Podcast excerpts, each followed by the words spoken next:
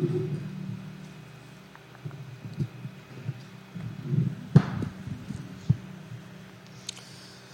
Wednesday afternoon, guys. I'm Jerry Miller. Welcome to the I Love CVille show. Thank you kindly for joining us live in our building, the Macklin building in downtown Charlottesville.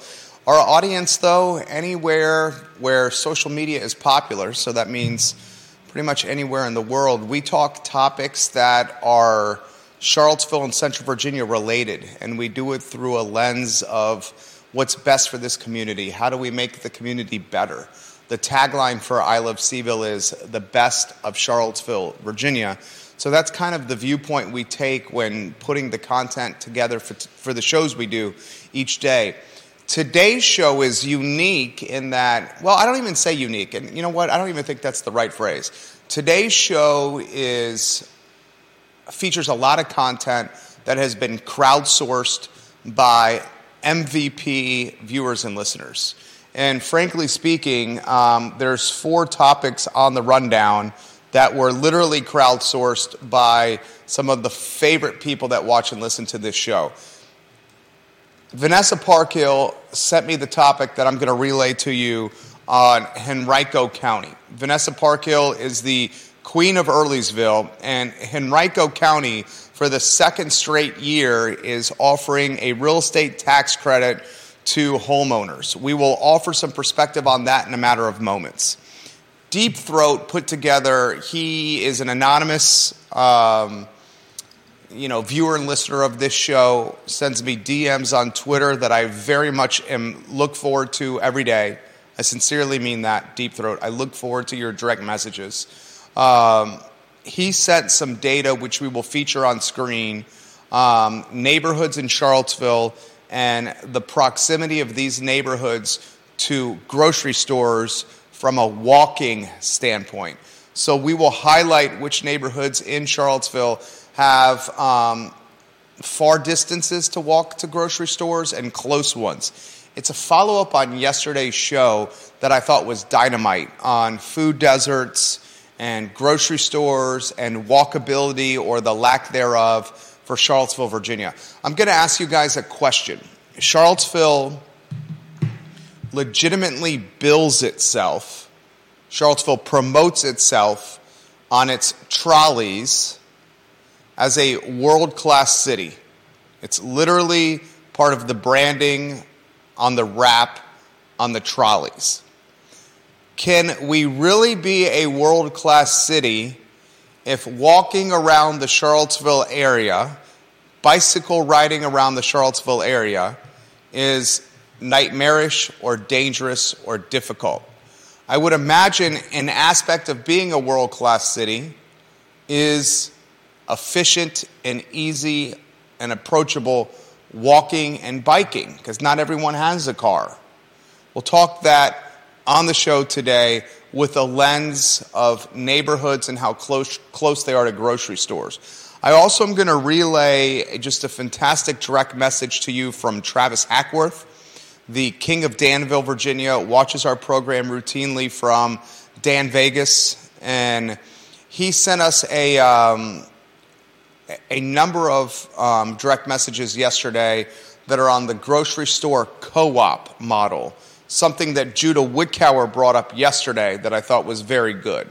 We'll talk about that. We will also chatter John Blair's comments on the Roanoke incubator that's being planned for 2024 and how the Roanoke incubator is going to be different than the Paul Manning Institute here in Charlottesville, a biotech incubator that's coming to CVille and Fontaine Research Park thanks to a $100 million donation from the Manning family that topic on today's show. I need to get some news um, out of the notebook first, so look at the screen for the headlines. In fact, one of our viewers and listeners offered some feedback yesterday, Judah, on the headers we show on screen. And, and I don't know if we, we can talk about this off air, um, but it was through an Instagram direct message that when we are finished with the topic, he'd like to see that topic somehow grayed out on the header um, on screen. So we can brainstorm off air. We don't have to talk about it on air. It just came to me on the show. We, we love your feedback on the program. We integrate it into the show routinely. You guys make the show better. So if you have ways we can improve it, let us know, and oftentimes we'll work it into the mix. First, some items out of the notebook first. Um, I've been texting with Daniel Kaufman. He owns Public Fish and Oyster. He also owns The Bottle Shop, which is a business that sells, you know, wine and, and beer um, by the bottle. Both Public and The Bottle Shop are located on West Main Street. Daniel Kaufman is opening a third business on West Main Street, and that's Black Cow Chop House. The grand opening is today for Black Cow Chop House, a traditional steakhouse. Um, he has texted me, Daniel Kaufman, the following. He said, um, Black Cow opens tonight, Jerry. There are very few tables left, but we do have a full menu. Um, and folks can sit at the bar and lounge if they'd like. So the grand opening of Black Cow Chop House is today on West Main Street. This will be the third business Daniel Kaufman owns on West Main Street. He has become the mayor of West Main, Daniel Kaufman. I'm on the Black Cow Chop House website now. The URL is blackcowchophouse.com. I'm looking at the menu as we speak. It looks absolutely delicious. You got starters like jumbo shrimp cocktail, buttermilk, buttermilk fried oysters, steak tartare, a lobster bisque. The appetizers and the soups and salads salads range from $11 to, to $21 in price. Steaks or chops, steaks and chops for today range in price from $25 for a bone in pork chop that's 12 ounces to $69 for a uh, Chateaubriand. Chateaubriand, am I saying that right? A 14 ounce cut of meat that serves two is 69 bucks. He also has one of my personal favorites, a rib end tomahawk 24 ounce cut of meat from Seven Hills for 59 bucks. So you're looking at meat ranging from 25 to $69 on the menu. Pretty extensive um, cocktail menu and, and beer by the glass and beer from, from a, a draft standpoint, wine. I mean, the, the, the, the restaurant looks delicious. Um, like many steak centric restaurants that do it from a, a classy standpoint, this is not a restaurant where if you're counting your pennies, you're going to be going to, okay? You're going to spend, if you're getting a drink and an appetizer and an entree, you're probably looking at somewhere close to $100 a head. Certainly after tip and gratuity and taxes, $100 a head, $200, $225 a couple. Okay? It's if you want an alcoholic beverage, an appetizer, and an entree. But you know what? If it's done extremely well and everything Kaufman does is well, I think these prices are fair and in line of, um, of value that, that they're offering. Okay? Black Cow Chop House, grand opening today. Limited seats because folks are very interested in what Kaufman's cooking, but there are seats and a full menu served at the bar and lounge. Two other items I want to get out of the notebook, which we did not get to today the brews on high, the coffee shop, the, um, I mean, goodness, it was open for a New York Minute, this coffee shop on High Street, um, officially closed.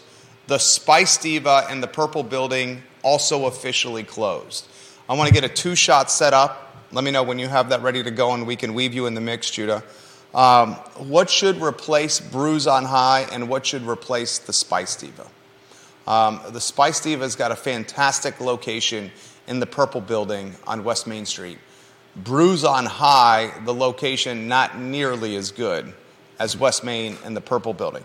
So we'll go to the two shot. We'll welcome a man that is quickly becoming one of the most popular people in Central Virginia, Judah B. Wickower, known up and down the eastern seaboard as J Dubs. More than just a director, his perspective and commentary appreciated, and welcomed. Yesterday, I thought he hit a grand slam. Brews on High is a, is a tricky spot. Um, the positives for Brews on High is they're right next to that Sentara medical office. The, the walk in. Does that get that much? I mean, I would imagine there's a fair amount of folks working there. So maybe they want to get a fresh air, they walk, get a coffee next door. Yeah. I think one of the damning aspects of Brews on High, there was a couple of damning aspects for Brews on High. Obviously, the owner was way overextended financially. That was headwind number one, right? Yeah. Phys- uh, financial malpractice when it came to a lot of these restaurants in the Champion Hospitality Group. Um, second headwind Brews on High had was the construction on High Street. Yeah. The construction on High Street coincided with the opening of this business, and construction just scared people away from navigating some kind of drive-through coffee shop business. I mean, I don't even know if you could go over there. You uh, would you have had to go around? You would have had to go around. Yeah, yeah. You would have had to go around. That's exactly right. Because yeah, there, were- there was no turning right onto that road from if you're coming from the downtown. If you're coming this way, uh, like I used to drive by there and and wonder where this place was. I was like, how how are they even how are they even doing business? How are they even doing business? Yeah, we were wondering the same, and obviously they weren't doing business. I mean, at one time, Brews on High was for sale for a dollar. Yeah. He was just trying to offload the lease to get his name off the lease and the monthly payments tied to it. Right. I mean, that's how grave the situation was. Yeah. Okay? Brews on High is a former bank building, and the bank has limitations on what can go in this location. Hmm. For example, a friend of the program, David, did you pronounce his last name? That owns Skooma? Oh, uh, Trecarici. There we go. David Trecarici, friend of the program, great guy. He looked at Brews on High for Skooma Boutique Dispensary, his dispensary business model that specializes in you know Delta 8, CBD, and is waiting till Yeah. once weed gets retail legalized, mm-hmm. it'll become a weed dispensary. I think he's going to crush it with that business model. Oh, yeah. He looked Skooma at that location, but the landlord prevented a dispensary from going there. Wow. So the landlord has some autonomy and influence of what will replace Brews on High. So before say we the go, bank is the landlord. yeah, bank's the landlord. That's okay. Bank's the That's landlord, and I believe there's an ATM there. Oh, And- still there? Yeah, and because their ATM's still there, they limit or have influence on who's going to replace, That's who's going to be the more tenant. understandable. Yeah, it's more. I, I get it. I mean, as Neil Williamson says, property owners have rights. Yeah. Yeah, you're a landlord. You can say who goes into the business. I got no problem with it. Yeah, I Um, mean, I, if if uh, if they were just you know if the if the drive-through of the of the bank was gone, I would be a little more you know curious why they would say no. But considering they've got uh, they've got it still going on there, I I can kind of understand why they would be selective. Um, so why don't we ask what should go there? And, and before I ask what should go on Brews on High, is that even a good location? Here's my concern. I live in, as you know, Keswick. I drive um, down from Keswick down Pantops Mountain, and I take a left on High Street to come to work, right? Take a left on High Street to come to work. High Street's a cluster. It is an absolute cluster. Um, it has become a cut through or a thoroughfare for anyone on Pantops or in eastern Albemarle County that needs to get to downtown Charlottesville, the University of Virginia, or the heart of town. And as a result of that, traffic is a nightmare. The safety of the street is next to nothing. I've said once, and I'll say it again, I think the most underutilized corridor in Charlottesville is High Street, even more underperforming than Cherry Avenue. I've heard from parents countless times of how difficult it is to walk with their kids because the sidewalk starts on one side of the road, stops, and then goes to the other side of the road.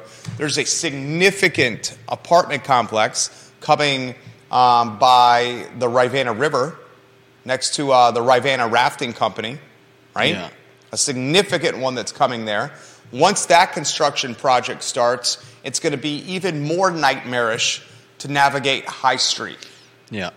Question for you Should you even consider the location for a business? And then the second part is what should go in that spot? That's a tough one. I mean, that spot is so. when you mentioned uh, coming uh, when you mentioned where you drive from, I thought you were going to bring up the fact that by the time uh, by the time you get to uh, by the time you would be passing Brews on High, you've already gotten your coffee wherever you know. 100%. You, have either stopped at the top of Pantops or Well, I mean, I- you- you know me. or you bring it from home. I bring it from home. My point being that You're passing a ton. my point being that a coffee a coffee place either has to be close to where you're you know hopefully close to where you're leaving because you don't want to I mean I don't I wouldn't want to drive to work and then pick up my coffee I'd want to have it on the on the drive with me and um, and so you either want it to be close to where you're leaving or you want it to be very close to where you're ending up. And I feel like Brews on High is a little bit off the, uh, even though it's like five feet off the beaten path, it's still off the beaten path. Um, and it's just an odd location. I- It's perfect for, for a bank drive through because if you got to stop at the bank, I mean, you, you go where you've got to go. But uh, but for coffee, there's you know if you're if you're going to end up on the downtown mall, there's places on the downtown mall to get coffee. I think that's a great take. I don't think a coffee shop is the best use of that spot. No, And you have a fantastic reason why that's the case. Furthermore, you talk about most competitive spaces of business in Central Virginia. I've always said the two most competitive fields of business in this area are real estate agent. We have 1,200 plus realtors, saturated, yeah, and restaurants. If there was a subcategory of restaurants, it would be coffee shops. There's coffee shops everywhere. There's a reason that's the case. It's because it's an extremely addictive legal drug, right? And the margin is obscenely ridiculous on coffee, just like the margin on eggs and pasta obscenely ridiculous. Although the margin on eggs is shrinking because the cost of eggs has gone up dramatically. Coffee margins are fantastic. To your point, I don't think a coffee shop is best suited for the Brews on High location. no, What do you think should go there? oh, man, Would you even consider opening a business there? Like, put it in perspective to the Spice Diva. The Spice Diva's got better parking, more cars drive by.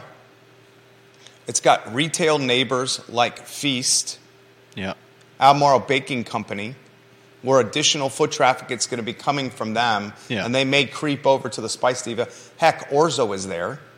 I mean, the mm-hmm. markets, the the is it the the Main Street Market, the purple building on West Yeah. Main. It's called the Main Street Market.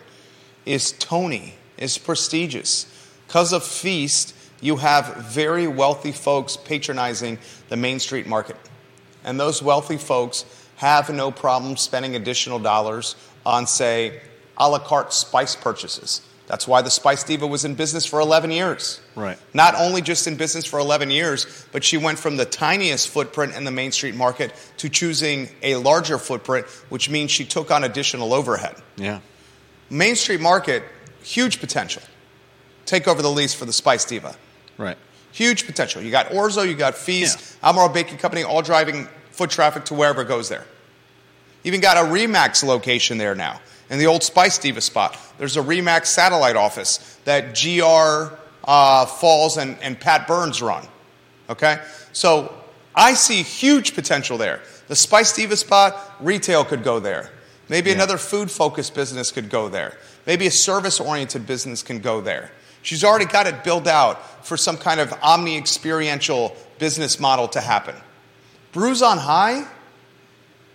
How would you even characterize that? Certainly not Class A. I don't think it's Class B. I'm not trying to throw shade on this location, but High Street's a cluster duck. Quack, quack, quack. Maybe you call it Class C. Viewers and listeners, what would you put in that spot?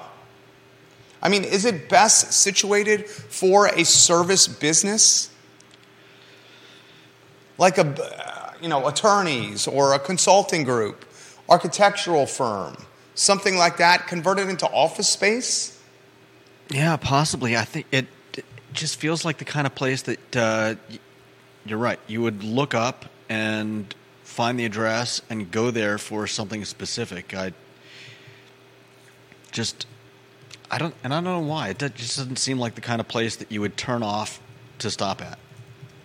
even if it is to go through the drive-through. But I- I also again, think I'm, that's- not, I'm not a coffee person, so But I also think that's part, and we'll get to comments here. I also think that's part of the vibe on High Street. High Yeah. Street is High Street could be special. High Street is a connector road between Pantops and downtown. It's close enough for you to walk downtown. It could be special.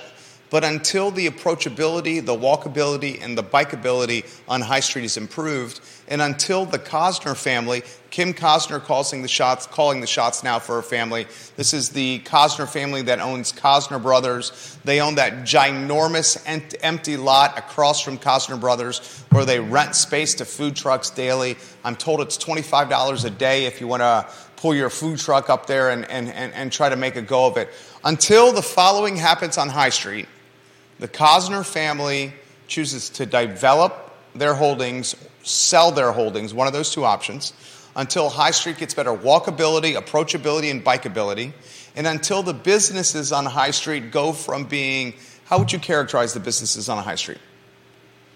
A lot of them are like manufacturing businesses. They're like, you, you got what? Charlottesville Glass and Mirror, there's Fitch. Fitch, Charlottesville Glass and Mirror. There's a place that used to be uh, used used to be a, a laundromat, but I think now it's a some kind of a church or something. You got, yep, that's there. There's a church there. Um, You got a sanitary business there. I think Charlottesville Sanitary is there.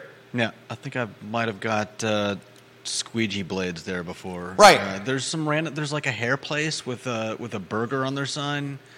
Yeah, I Uh, mean, you do have Riverside. We love Riverside. Yeah. You do have Fabio's. We love Fabio's. Oh, yeah. We love La Michoacana. We love Jack and Jill's. Those are all located there. Tubby's. There's tu- we love Tubby's. Yeah. There's two used car dealerships there, Harding Auto, and then the one across the street from Harding Auto that Yeah. might be the entry point for the used car market in Charlottesville. The one that's across the street from Harding uh, um, Auto and Tire Sale. I mean, it's just not a. I'm choosing my words I think an issue that we run into a lot in Charlottesville is that there's no walkability. Like, you see, oftentimes you you know uh, you've got you've got shopping areas. You know, like all up and down 29. You've got uh, uh, you know we were just talking about Red Crab. There's a McDonald's in there. There's a shoe place. There's a Staples. There's a used bookstore. There's I think there's a, there's a martial arts uh, dojo in there. There are different places that you can go in there, but the bottom of East High is just like one random business and then some empty space and then another random business like across the street and it's almost like the businesses zigzag up the road and it's just uh, it's, Here's a perfect example. it's not planned out from any- Matt Daring. Matt Daring got a moniker yesterday, the king of mountain biking, Matt Daring. He's also a data guy. He says, I would classify High Street between CFA and Freebridge as absolutely schizophrenic. yeah That's perfect. Yeah, it zigzags back and forth with no particular uh, notion of what it wants to be. Um, Anonymous says, in regards to High Street, check out the map. That is ground zero for undervalued, commercially used land. Perfect comment right there. Ground zero for undervalued, commercially used land. Yeah, I mean, getting towards the, getting towards uh, once you start heading up this way, uh, you even have like houses that are doubling as businesses. Like I think there's a, I think there's a hair place. There is next to one of- Riverside. yeah, Right next to Riverside, there is. There absolutely there's, is. There's no, but there's another one, like right where uh, right where High Street splits into uh, splits to to Mead. There's like a house with a stairway going up uh, to the front yard, and there's like a sign out front saying like so and so's you know hair. Right, right, right. Um, Kevin Yancey watching in Waynesboro. Um, Fisher Auto is on High Street. That's another one. Yep. And he said there was a wood stove fireplace store across from Fisher Auto. Um, the mayor of McIntyre, Bill McChesney, um, is highlighting that there is Charlottesville Sanitary, which we call it, plus the vacuum cleaner place. I mean, it's just like this, uh, like like Matt said, the king of mountain biking. It's schizophrenic. Yeah, I mean I'm I'm looking at it and it's just uh, it's just weird. The two, Charlottesville is so limited because it's landlocked and it's only 10.2 square miles. But of, of Charlottesville, Virginia, High Street and Cherry Avenue are the two most underperforming areas of Charlottesville City right now. You drive down Cherry Avenue, you see empty lots everywhere. You see homes that can be knocked down and built back up with increased potential density. The shopping center, what is that, the Cherry Avenue Shopping Center? That leaves a lot to be desired. I mean, it basically looks the last. I haven't seen it in a long time, but the last time I did, it basically just looked like a looked like a gas station with uh, a couple more, you know, like You got a payday lending business out of there. Payday Yeah. lending businesses are piranhas, yeah, legitimately piranhas. I mean, those are the two most underperforming areas of this city. yeah. And it's not even close. Can anyone think of an area, a street, one street, one road, one avenue that is more underperforming than High Street or Cherry Avenue in the city of Charlottesville? Put it in the feed if you can think of one.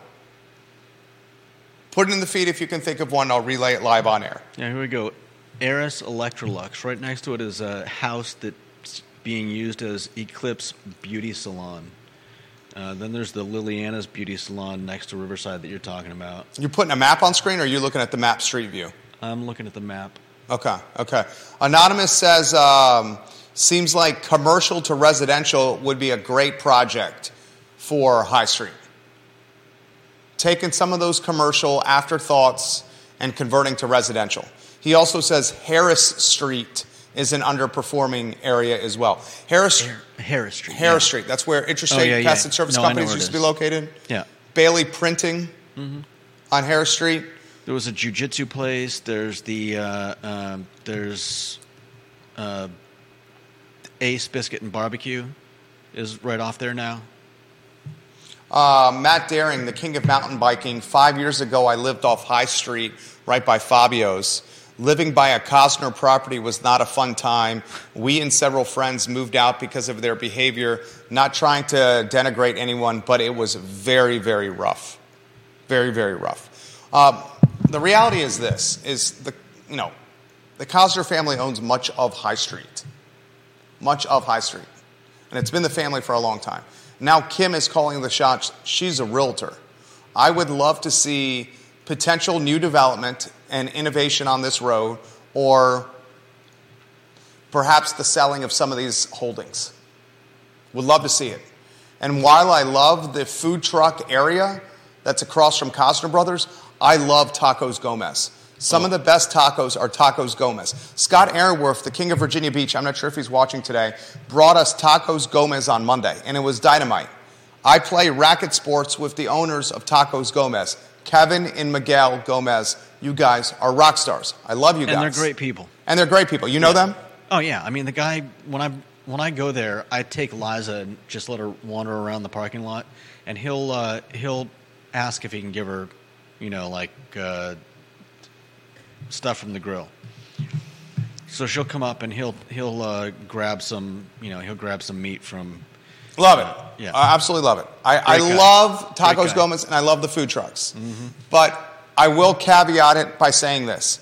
Does anyone think the best use of a of that land, the blacktop, the asphalt parking lot where the food trucks are parked, is the best use of that piece of land home to eight food trucks every day? right, Probably not. and then there's a big swath of just uh, gravel. Right. Exactly. Big swath of ground. Is the best use of that how it's being used now? Probably not, considering we le- we're landlocked and we don't have anything anywhere else to build anything. I mean, you talk about the most underutilized properties, and you know what? I should have added that to the list. Most underutilized properties in Charlottesville. What was it? I love CVille, um, West Main Street parking lot. Let me see if I can find that list. I should have added that to the list. Um, The problem with that is it it kind of wraps the corner, and there are some houses. There's a house right up the on that hill, directly behind uh, behind the food trucks. That parking lot across from Cosner Brothers maybe should be on the list of most underutilized land in Charlottesville. We included the Staples parking lot Old Vinegar Hill location. We included the West Main Street parking lot. Alan Cadgene owns that. I never see that full. It's jai freak enormous. Okay? We included the Charlottesville City Yard. Why the hell does Charlottesville and a landlocked city take significant acreage in a prime location and use it for pickup trucks and heavy equipment? Makes no sense. Lease some space and some land from Albemarle County that they have plenty of, do a joint venture, and take the city yard and make it something special. Yeah. We talked about the Kim's Market IGA grocery on Cherry Avenue as being underperforming. We talked about Ix Park being underperforming. I don't think the future of Ix Park is what we know it today. I know that hurts a lot of people because they like the quirkiness and weirdness of Ix Park, Yeah. but that's not the future of it. I think you put that Cosner Brothers parking lot on High Street on that list. Do you not? Yeah. I mean, it's I, I we have no land. Let's make best use of the land that we have. Definitely. Um, all right, so a couple items I wanted to get out of the notebook before we get to uh, some of the. Oh, one more item. This one's from Vanessa Parkhill. Vanessa, thank you for setting this to me. I'm going to actually go to your direct message, Vanessa, and open up what you sent.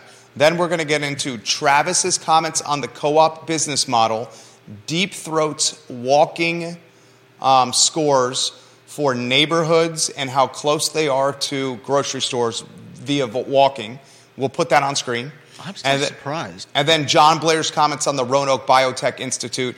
And we'll close with something that Judah wants to talk about people versus profits. Is money all that matters in 2023? First, the Henrico news. This is literally, I'm going to read verbatim from the Henrico County, Virginia government Facebook page. For the second straight year, Henrico County is proposing to give homeowners a credit on their real estate taxes to help offset rising values. Property owners would receive an amount equal to 2 cents per $100 of their real estate's taxable value for 2023. This credit will put extra dollars in our residents' pockets for everyday expenses like gasoline or groceries, County Manager John Vitt Holkus said. It's another example of our commitment to fiscal prudence, and it sends a powerful message on this Valentine's Day. Henrico is a county with heart. I love it. And why I re- relay this to you is there are municipalities in Virginia That care. that care. There are municipalities in Virginia that are putting citizens and their bank accounts and the little money folks have these days and prioritizing them. Yeah. It's not just government and spend, spend, spend some more, like we're seeing in Albemarle County in the city of Charlottesville. I would even make this argument. Charlottesville city councilors said in a recent meeting that they were opposed, against raising the real estate tax rate because they know the real estate assessments have gone up double digits for two straight years, Judah. Right. So Snook and Pinkston and Wade, they said we're not gonna, we're, we're not inclined to raise the real estate tax rate. I would almost be, I'm inclined to say that's not even enough. Yeah. Lower the tax rate. You're getting a surplus of revenue on the assessments. Over 10 million plus on the assessments you're going to get. Because of that surplus of revenue, why not consider lowering the tax rate, the real estate tax rate? Keeping it the same is not enough. Yeah. It's not enough. Okay? And, and, and some of these folks are in an election year. The mayor being one of them, friend of the program, love Lloyd.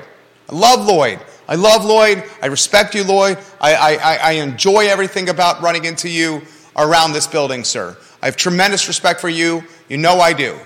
But keeping it the same is not enough. It's not enough. We're still getting hammered and hit. You agree with that?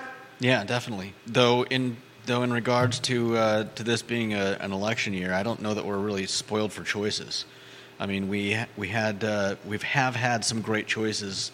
Uh, Not yet, we're not. well, for instance, uh, for instance, um, our good friend uh, Bellamy Brown, I feel was a great choice, but uh, you know, wrong place. Oh, yeah. Well said. That's well said. Well, imagine if Bellamy Brown. Okay, so he made. Is Bellamy watching? Someone tag Bellamy Brown. In fact, let me see if he's watching. I can probably see right now if Bellamy's watching. I'll say this. Are you ready for this, Judah? Someone tell Bellamy Brown to watch here. Bellamy Brown is running for delegate, Sally Hudson's seat. He's running as a Democrat. Probably should have run as a Democrat in 2019. If Bellamy Brown had run as a Democrat in 2019, he'd be on council right now. Yeah. He'd be on council. Possibly. That Because he ran as an independent, he lost. I'll cut to the chase there. It's a Democrat leaning city. We all know that. Yeah. Did Bellamy choose the wrong race to run? Because if Bellamy ran for council now, Charlottesville City Council, as a Democrat, with his pedigree and his approachability, his likability, his commitment to innovate, Bellamy is a great dude. Yeah. He's honest. He's a mm-hmm. great communicator. He is from the area. He wants to make the city better. He has got a finance background. He is a great guy. He's a great candidate. Yeah.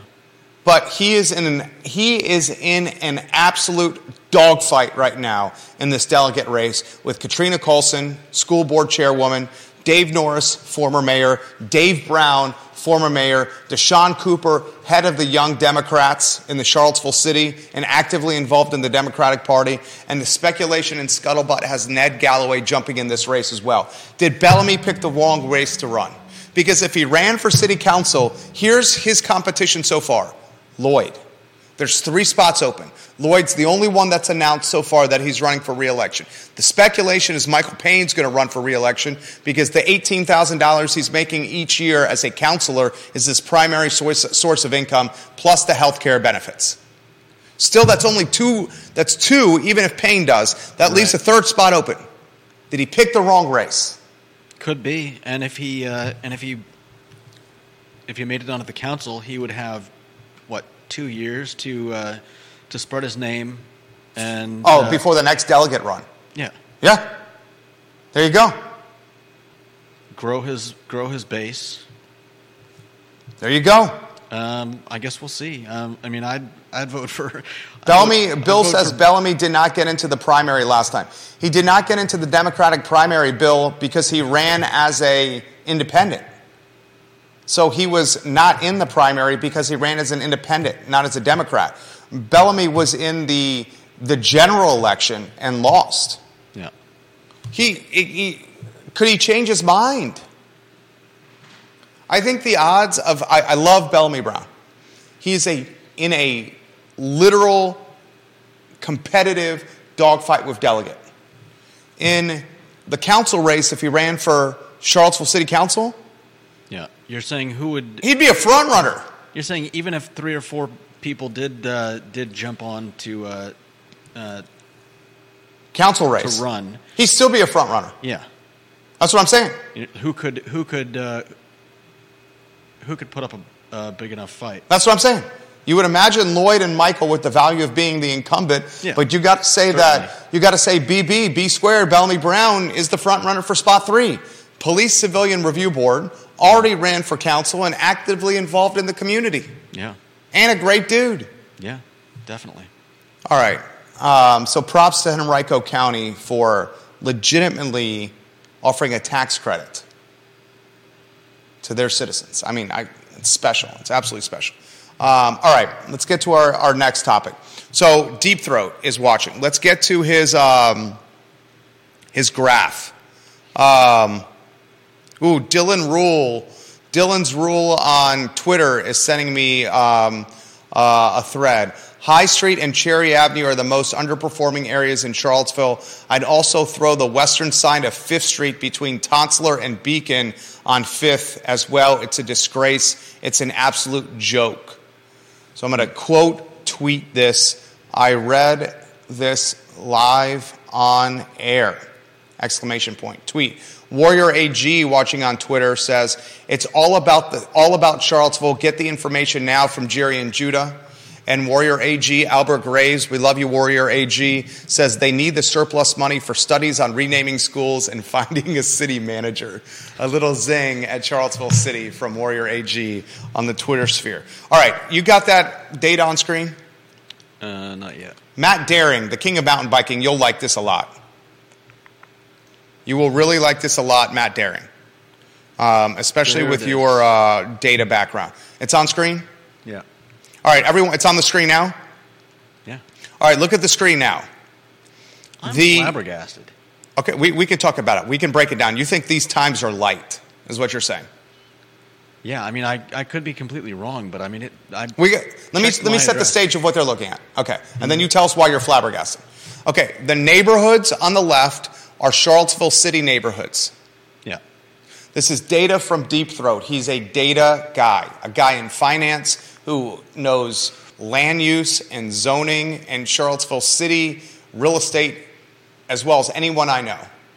And I know it pretty damn well. This guy knows it as well as realtors. Anonymous does. So neighborhoods on the left on screen, and on the right is a column of numbers that are minutes. These minutes are time from walking from the neighborhood to a grocery store. So the first line is Barracks Road. If you live in the Barracks Road neighborhood, it takes you four minutes and basically four and a half minutes to get to a grocery store be foot. If you live in the Barracks Rugby neighborhood, 16 plus minutes. The Belmont Carlton neighborhood, nine and a half minutes. Fifeville, almost 18 minutes. Fry Springs, 22 and a half minutes. Of all the neighborhoods, the furthest from a grocery via foot is Greenbrier, which is nearly 29 minutes by foot, according to Deep Throat's data. Now, he does say this. He does say this. Um, Google, with Google Maps and walkability, he says, I find for him, he's talking himself, that Google runs about 25% long, but he says, I'm a New Yorker, so I walk very, very fast like the New Yorker I am. okay. You think some of these times are light. I mean, I, it's not like I could point to one and say that it should be longer. I just know that I looked up my own address, which is just on the border of uh, of CVille and Albemarle County, You're right on the line. and I was I was roughly I was over an hour to any of the uh, grocery stores. I find, I, find that, I find that hard to believe. Do you know how long it is to Aldi? I you, mean, you live in Stonehenge. Can I say that? I just Yeah. said that. I'm sorry. Yeah. I apologize. no, I mean, what are they going to do? Like, go Okay, well, we don't need to talk about me? that. Yeah, talk- okay. You live in Stonehenge. yeah. There's no way it's going to take an hour by foot to walk to a grocery store. I believe it would. Is the Food Lion on the base of Pantops the closest grocery to you? I think it is, and that that one might have actually been under an hour, but it was still like forty-eight minutes. According to Google Maps. Yeah, And, And he thinks it runs, he thinks Google Maps run about 25% heavy. And it makes sense because if Google Maps is going to do walking time, Yeah. they're not going to do it for fast people. right. They're going to do it if you're the slowest walker ever, that's going to be the time. And then if you beat it, you're pleasantly surprised. That's you're still you'd still be looking at uh, what, You're, like you're 30 looking at uh, minutes. 13 and a half minute savings there. So if you said that Google Maps had 48, really you're looking at, uh, if it's 25% less, 35 minutes or so. Yeah, thirty-six. I mean, that's still He's saying Greenbrier, you're, how close is Stonehenge to Greenbrier neighborhood? Stonehenge to Greenbrier. You don't have to give me an exact amount. Um, 30 is the longest fr- is the longest walk from a neighborhood in Charlottesville City, the Greenbrier neighborhood, and over 28 minutes in length of walking. Right? Um, and he says these are. He's sending me a DM on this now. This offers more perspective. These are median by property within the neighborhood, so half the property shorter, half of them longer. Yeah, that makes sense. That also makes sense. Yeah. For example, if you're deep in the neighborhood, like where we're at in our neighborhood, it takes me four and a half, five minutes just to get out of the neighborhood. Yeah, exactly.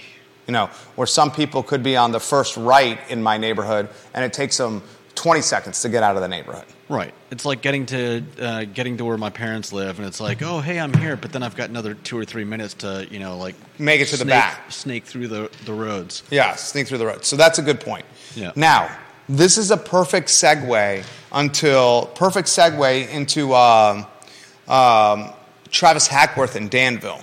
Travis, who is watching now, his family, Travis, at one time was your family in the grocery business? I believe you said yesterday at one time your family was in the grocery business. We talked about yesterday why, we talked about a number of things grocery related. We talked about food deserts in Charlottesville City. And a food desert is a neighborhood that is so far away from a grocery store, walking wise, that residents in that neighborhood are left with processed food options often found at expensive convenience stores, otherwise known as bodegas. Yeah, or no options. Or no option. Eating your meals from a bodega or an expensive convenience store is going to have a number of negative impacts. A, it's much more costly to buy food from bodegas or convenience stores. B, the food is extremely processed very rich in sodium, and frankly, very bad for you. Why it's processed and rich in sodium is they have longer shelf lives in these bodegas because there's less foot traffic clearing the shelf space, churning the food, buying the store out of food, so they have to reorder. The food stays at these bodegas longer. So if you're eating, if your diet consists of bodega food, your diet's probably pretty crappy. Your diet's pretty crappy. I mean, it's the same thing if you're shopping the uh, the inside of any grocery store. It's always you'll always find the uh, the organics on the outside. Yeah, and the inside is the inside is processed foods. I mean, you've got boxed stuff. You've got uh, you know stuff in bottles, boxes, tubes, whatever. Um, walk around the outside of the grocery store and you'll find the stuff that's that's uh, the healthiest for you. Travis watching in Danville, yes his great his great grandfather uncle started a grocery store in 1942 and they grew it locally until the 1970s and he worked in the grocery store for 12 years. Yesterday judah brought up a great point. I thought judah was fantastic on yesterday's show. In fact i think and viewers and listeners and i sincerely mean this i genuinely mean this have you not noticed with Judah Wickower that his contributions and his depth of perspective and commentary have improved significantly and now are a very welcomed and, and valuable part of this program? I would say you are blossoming as a broadcaster. Thank you. Your, your confidence level is, is, is, is skyrocketed, and the commentary is welcomed and appreciated.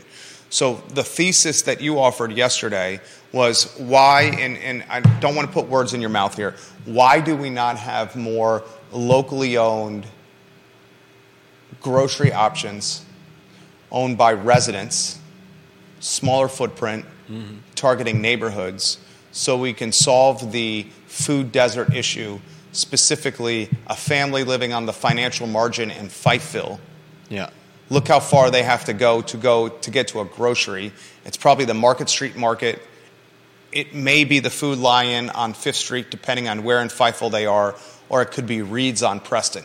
That's yeah. a long ass walk. Yeah, no doubt. And then you added the line from the article in Charlottesville tomorrow. Yeah, you're not you're not going. You, if you're walking that far, you're not you're not getting everything that you need. My wife listens to the show. She spent 13 years on the Upper East Side in Manhattan, worked for Blackstone, making six figures plus bank. She said, I never carried, I never bought fluids or liquid. Yeah. And brought them to my apartment. Because that's heavy. Too that's heavy the heaviest to carry. thing that you can that you can buy. She said it was too heavy to carry. Yeah. Too heavy to carry. And that's to the point of the Charlottesville Tomorrow article.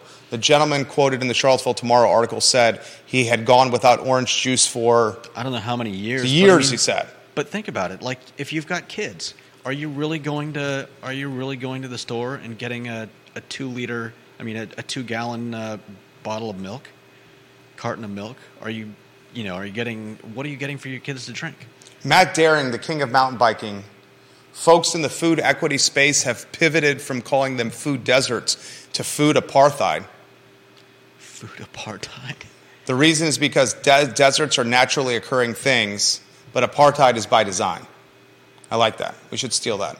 We will update our nomenclature, king of mountain biking, based on this comment. Is it is it completely honest though to say that these food apartheid or desert areas are by design?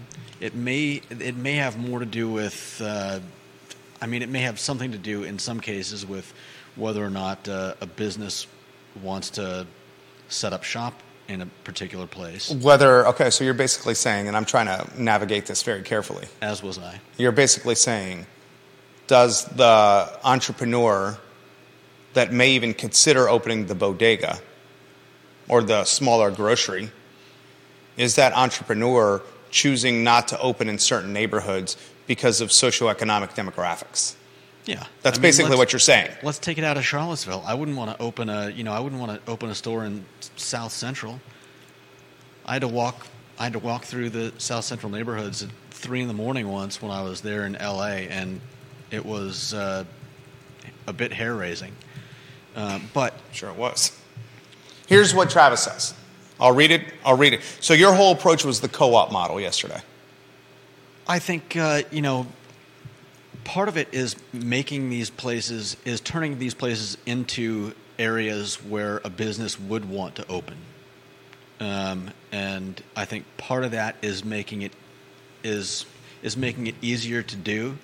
Uh, part of that is is about you know making sure that the neighborhood is uh, is safe and, and whatnot. But another part of it is just making it viable. Um, you know, we, we, we talked yesterday about uh, how hard it would be to set up small groceries like the Market Street Market.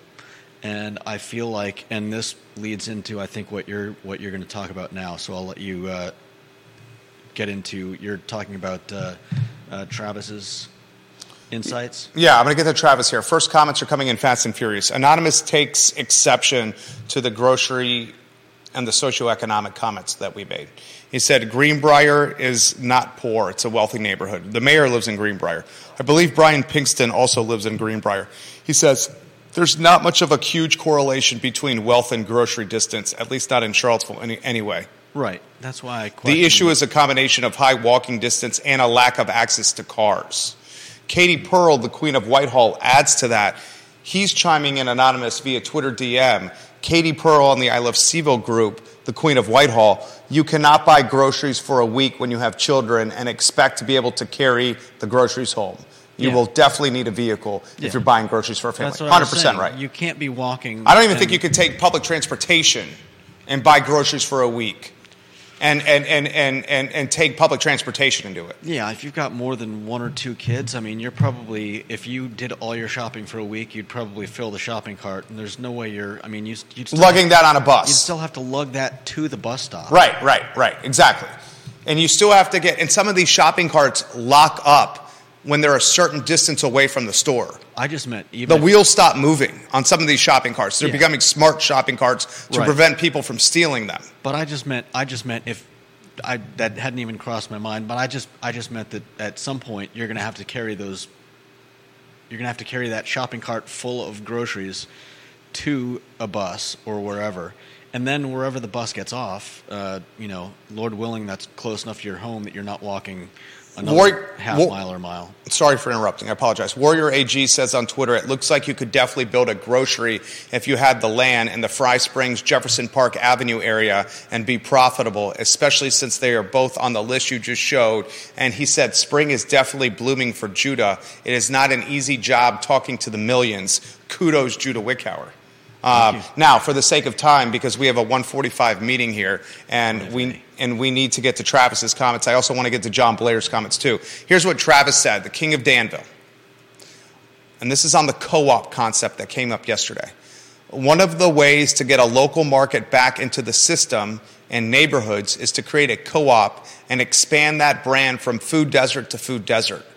Now, you would have to have somewhere between 15,000 square feet of space to scale it property to meet the minimum threshold for ordering from a large wholesaler. Most wholesalers require a minimum $60,000 per week order per store. The key is the experience, and when it comes to grocery stores, you need the small boutique restaurant or coffee shop included. The advantage that a co op would have over Walmart or Kroger or Food Lion is the ability to adjust inventory to meet what the neighborhood wants versus a set offering like most big chain stores do, which sets a co op apart from larger competition. he highlights a co op in Hillsborough, North Carolina, that built a building and included office space above it. The city rents those offices for essential services offered by the city. Ideally, you could do the same in this area if you had a vacant lot or parcels large enough. Now, Yeah. my response to him was A, I, I said, this is damn good. Literally, I, that's how I responded to him. I then said, wow, $60,000 per week is a massive commitment. That's a massive commitment. 60,000 is the minimum order. Minimum order times 52 weeks is $3,120,000 a year. 3,120,000 just for the food commitment and that's the bare minimum. Yeah. That's before the rent, that's before the you- electric, the labor, everything. But are you having to fork that over at the beginning of the year? What's that? but are you are you having to fork? You're not having to fork that over at the beginning of the year, though. What do you mean? I mean, I mean that's spread out throughout. 60,000 a week. Yeah, I know. What, do you, what I don't understand. I don't follow here. Well, I got it scratching my throat, so carry the show if you could please. Well, you're mentioning uh, you're mentioning how many how many millions it is, and that, Mm, but that's you don't have. It's not like you have to come up with that money at the beginning of the year to ensure your uh, your your food is delivered all year. It would be sixty thousand a week, and But you need you have to buy the food to get people in the door. yeah, but you don't have to buy a year's worth of it. No, no, no. It's weekly. 60,000 a week. Yeah. Yeah, 100%. Uh, so I had some. Uh, the, the main issue with, with this, and I responded to this to him, he lives in Danville. He watches the show from Danville. the main issue is in Charlottesville City, there, there, we, do not have we do not have a warehouse that's 15,000 square feet. but you could find one in uh, Albemarle County, I'm sure. And so here are some disparate ideas that I had about this concept, and uh, and uh, one of my first thoughts, I ran, uh, my, my mind ran to Zach Buckner, uh, who used to run, um, uh, what was it called? Uh, he had it was it was, I think, a fairly similar idea. What the heck? Was Oh, Re- Relay Foods. yeah, Relay Foods. Yeah. He rented an office for me. And so I wonder how uh, I wonder how his uh, his expertise would uh, would mesh with something like this, putting something like this together, and then uh, That's a good idea. and then further the uh, the warehouse space would be kind of like a uh, like an Amazon fulfillment center. Yeah, like a ware. It would be a warehouse. And as uh, Travis mentioned uh, in the DM, uh, what was it? Uh, is basically saying that um, what was it? Uh, basically talking about the uh, the collective or the food hub. Uh, basically, that oh, that uh, part of the part of the uh, the part of what works for the model is the ability to to shift with your uh, with your uh, Come on now. sh- with the people that, that shop there. And in this case, if you had like a fulfillment center that had all the food, then what he's talking about is easily done. X store doesn't need to have all the same stuff that Y store has or Z store has if they're selling to different people that want different things. And if somebody goes to X and wants something that they don't have there, they can make a quick call to the hub, to the uh, fulfillment center, and get whatever it is that they want delivered to their store, probably within you know a half an hour. Yeah. You can either wait there while you continue to shop, or you can just call ahead next time and be like, "Hey, I want to make sure that you've got this here when I get there." And I'm. Keep going. I don't mean to interrupt. Keep going. no, I mean that's uh, I'm less. I'm less. I I like the idea less of a massive fulfillment center, and then you're basically proposing a massive fulfill- fulfillment center, almost like a warehouse, like Amazon has, and then you're proposing neighborhood hubs, little neighborhood groceries that source their groceries from that fulfill- fulfillment center. So that fulfillment center could be the source for the Keswick grocery store, or the Fifeville grocery store, or the Greenbrier grocery store, or the Fry Springs grocery store. I mean, and as produce or goods are running out at these various little satellite groceries, the warehouse or the fulfillment center restocks them within a matter of hour. I like that idea less, and here's why. Less than what? Just having one massive warehouse that people go to. Now, the one massive warehouse that people go that to solve doesn't problem? solve the neighborhood problem. That's that's the thing here. If you want to let her I mean, let already- our 145 in, and then okay, we're good. We're good. Um, the massive fulfillment center um, does not solve the neighborhood problem. Right. That's that's the issue I mean, with my concept. You're basically talking about a grocery store. You're, you are talking point. about a grocery store. So my concept is, is, is dumb too. My con- not dumb. That's the, the, the wrong word. The problem with the smaller ones, like you're saying, is um, the overhead's going to be obscene. Because they're going to be paying rent for each of these smaller neighborhood ones and they're going to have to staff each of these smaller neighborhood ones and they're going to have electric water overhead for each of these smaller neighbor, neighborhood ones. So you're basically creating I'm not sure why that's such a big hurdle, though.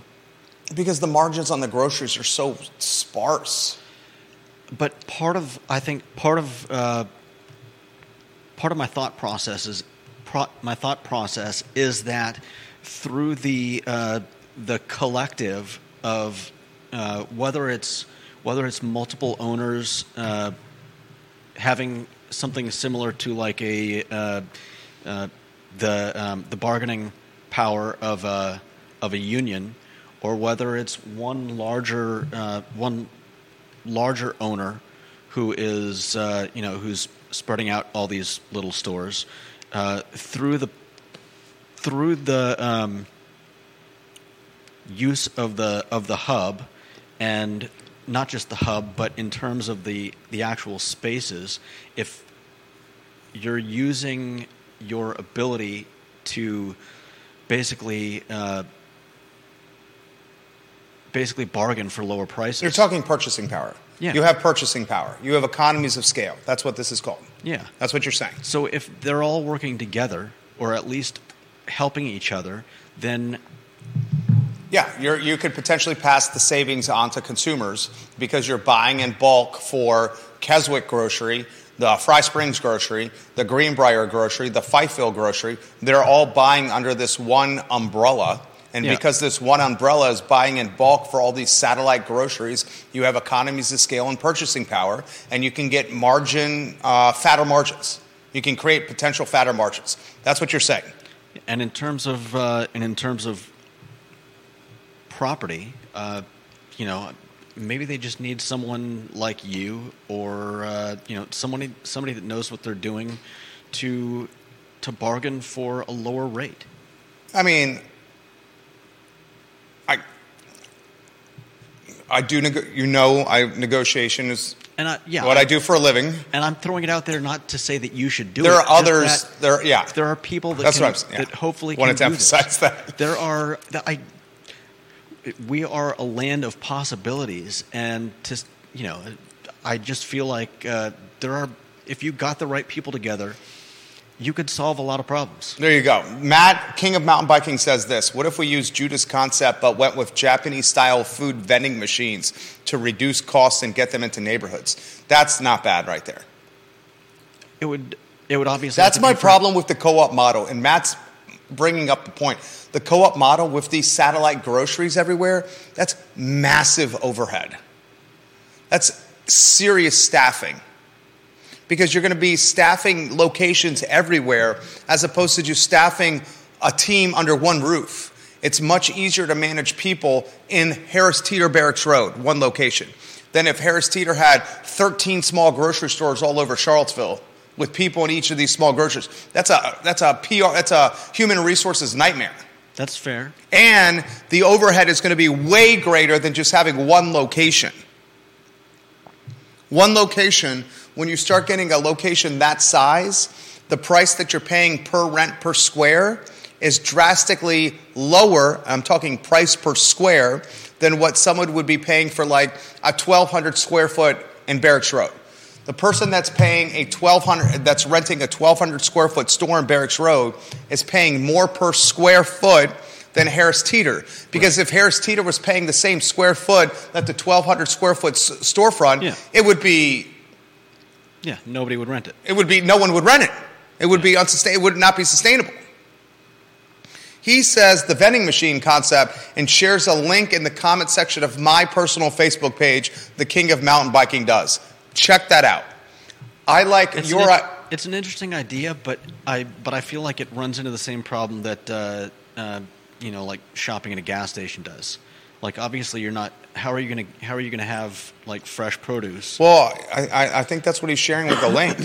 Okay. Yeah. Matt, does the Japanese vending machine allow fresh produce? I don't know anything about the Japanese vending machines. I, I'm, I'm excited to learn about them. But can you have fresh produce in the Japanese vending machines? I mean, if you can sell cars in vending machines, I would, I would like Carvana has done. Granted, Carvana is, is Carvana bankrupt right now? Damn near close to it. If you could do cars and vending machines, I would imagine you could sell heads of lettuce. Um, He says they do carry fresh produce. he says they That's carry. cool. I yeah, mean, they carry fresh produce. Obviously, you're going to have a limited uh, a limited selection of items. What do you think he Uh, means by the question is neighborhood incursions? What does that mean? I think he means that somebody's going to have to go in and stock those on a regular basis, and uh, uh, that could could be I don't know. Maybe it's not an easy thing to do. I'm not sure. or it intrudes neighborhood quality of life? Yeah, it could also be like where do you put that in a neighborhood? Um, Vanessa Parkhill says, isn't one of the upsides of the co-op is they're not looking to make profit like most grocery stores? True. From my experience, the for-profit model ends up running more efficiently than the nonprofit model. And unfortunately, that might be a topic for tomorrow, where we're going to save this. Um, and Judah came up with this idea people versus profits. Is money all that matters today? We'll talk about that on tomorrow's show so we can take a deep dive. I do want to get John Blair's news out, which he shared with me. There's a biotechnology incubator coming to Roanoke in 2024. It will create 250 jobs. John Blair says this I don't know if you saw this, but this is the sort of head scratching things done by the Commonwealth of Virginia. Roanoke and Virginia Tech just announced the receipt of a 15 million in state funds for a biotech incubator in Roanoke. I'm curious how this differs from the UVA Biotech Institute and its plans for spit-off biotech businesses. By the way, great show yesterday. It's a great question Yeah. is too many biotech centers a problem? Too many biotechnologists in the kitchen. Is too many biotechnologists in the kitchen a problem? Yeah. It's a very good question. Um, all right, that's the show. We got a 145 um, with a client. Judah Wickower, Jerry Miller. The I Love CVille show today presented by the Clifton. Guys, if you want a memorable dinner, happy hour, events, um, and just a little zest in your life, the Clifton in Keswick is amazing. For Judah, Jerry Miller, so long. Thank you.